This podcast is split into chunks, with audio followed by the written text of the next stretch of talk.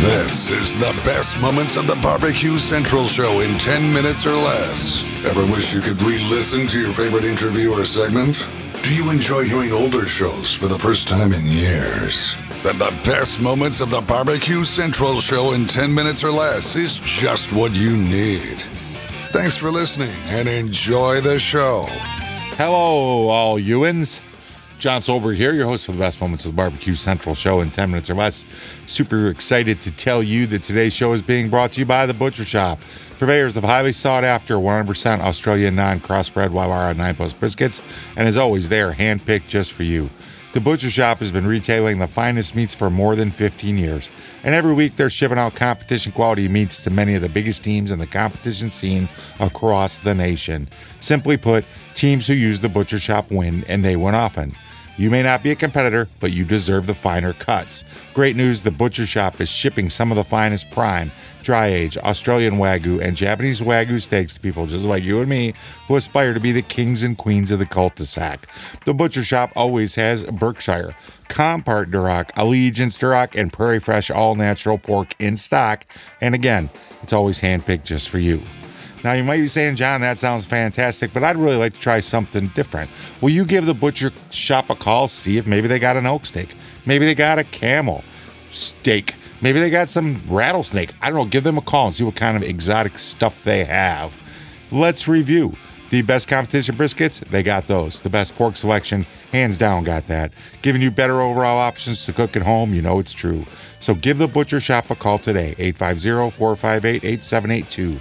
That's 850 458 8782. You mentioned the Barbecue Central show, and they're going to give you 10% off your entire order each and every time you call. The Butcher Shop, home of the 100% Australia non crossbred Wylarah 9 Plus biscuits. Today, we're going to take a step back. This is episode 300, by the way. Don't mind telling you, this is the very show that started my barbecue journey. I want to call it more on the compensated side. This is the show listening to these strategies is what got me where I am today. Not that I'm very far, but interesting show to me, an important show to me. Here we go. Let's just jump right into this.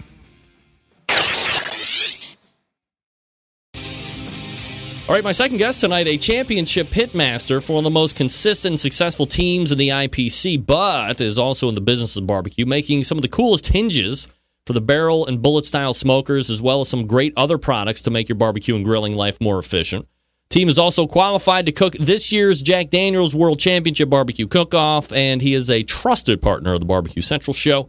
Let's go ahead and race to the hotline and welcome back the pitmaster of Unknown Barbecue, Jason Whitcomb. Jay, how are you, man? Good, Greg. How you doing? Absolutely fabulous, Jason. Appreciate you making time for the show here this evening. And uh, I guess before we get into the uh, competition talk and some business stuff, I have to make mention because you know somebody who's trying to grow a brand like me and stretch out, get the legs out, increase the listenership. Social media, a big part of that. And Unknown Barbecue has a bomb ass social media presence, especially the Instagram. And you know, I don't know if I have ever seen a crappy looking rib picture that you have guys have ever posted. So, from a social media tactic, Jason, do you guys employ something specifically to kind of keep you moving through that space, or, or how do you pick and choose what goes up and what doesn't make the cut? Pardon the pun. Uh, well, my brother's pretty much headed that off and and took a big interest in getting that. Uh, basically what started Instagram on the unknown barbecue was my brother got kicked off of Facebook. Kicked So- off, kicked off of Facebook. He, he got booted.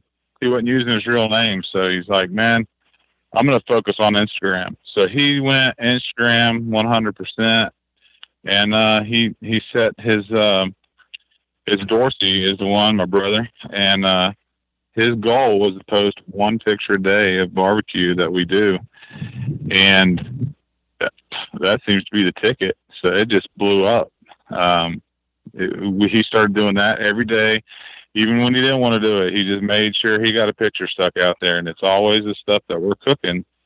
And uh, it, you could see it start growing and growing and growing. And we're kind of like, "Hey, man, that's pretty cool." And then you just started getting, you know, you had a thousand followers, and it's not. This is crazy. And that's ten thousand. That's all the way up to I think twenty three thousand followers right now, and with the pictures, everybody wants to see those those pictures, but now they're doing the videos, Yeah. and we've started messing around with that, and it just kind of went crazy on that stuff. So that's, I mean, that was that's kind of our method in getting the getting the thing rocking and rolling on that. you know, once you get like so many followers and you're able to achieve, I think it's a, a thousand likes or more on a post, you start having brands approach you and start chipping you off some cake for that. Have you guys been approached to do any like promotion of stuff or sponsorship of stuff or not yet? Not not yet. I've talked to my brother about it, and he said nothing's really. You know, Instagram's messaging him and telling him, hey, you know this. You know, I think we put a couple videos up over the weekend that has over thirty thousand views, and and I, I think the majority of the likes that we're getting are over a thousand on any picture that we're posting. So I mean, they're they're pretty consistent. Um, as far as the kickbacks and sponsors and stuff jumping, I haven't seen anything yet, but um, I don't think it's very far away. Jason Whitcomb joining me here on the show. Team Unknown Barbecue, the uh, the website unknownbbq.com slash shop if you want to go ahead and get some of those awesome products we're going to talk about here in just a second. Uh, Jason, I did my first rib contest this past weekend down in a place called Hartville, Ohio. And the guy who won used an electric knife to cut his ribs. And I've seen many of the videos you were just talking about when you guys are cutting ribs, you use an electric knife um, why electric knife versus like a brisket knife, uh, knife or a slicing knife? In in 362 days, I might be looking to go back down to Hartville to win the second annual Rib Fest. So I want to give myself the best shot at winning. Is that key? Um, the electric knife, I we wait to the very last second to cut it, and I know exactly how long it takes me to cut with that electric knife. And sometimes you might get a bark that on your ribs or, or on your brisket that doesn't want to, you know, you could. I get more consistency cutting with electric knife and less damage to the meat than when I do a slicing knife. Sometimes your slicing knife works great, but if it catches just a piece of bark, you just happen to have a little harder spot on it for that, for that contest, or the, the brisket has a little bit of a fat streak going through the fat cap, it, it'll kind of mess up your presentation. So, electric knife is the quickest, most efficient way for what I've had to do. Um, so that's kind of our go-to when it comes to that. Bottom line is it's the best cut each and every time. I'm very consistent with it. All right. And Cuisinart is the black and gray knife, thin blades. That's our go-to.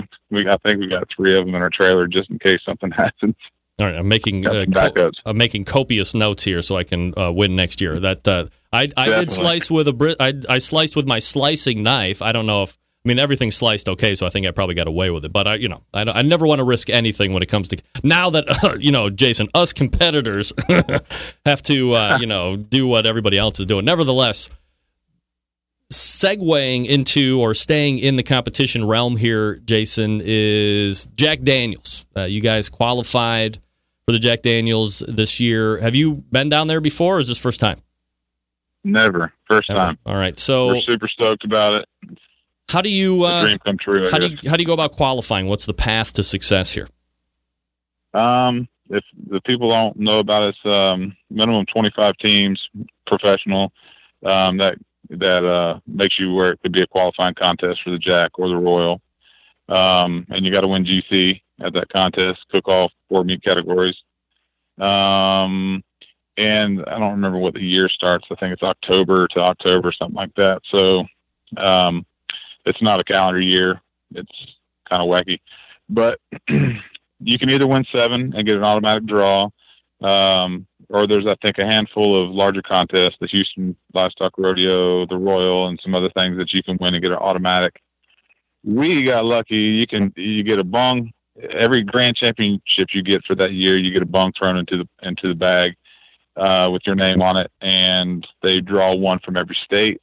Then they uh, they have one wild card that they pull at the end every year since 2009, 2009 or 2010, we've qualified for it.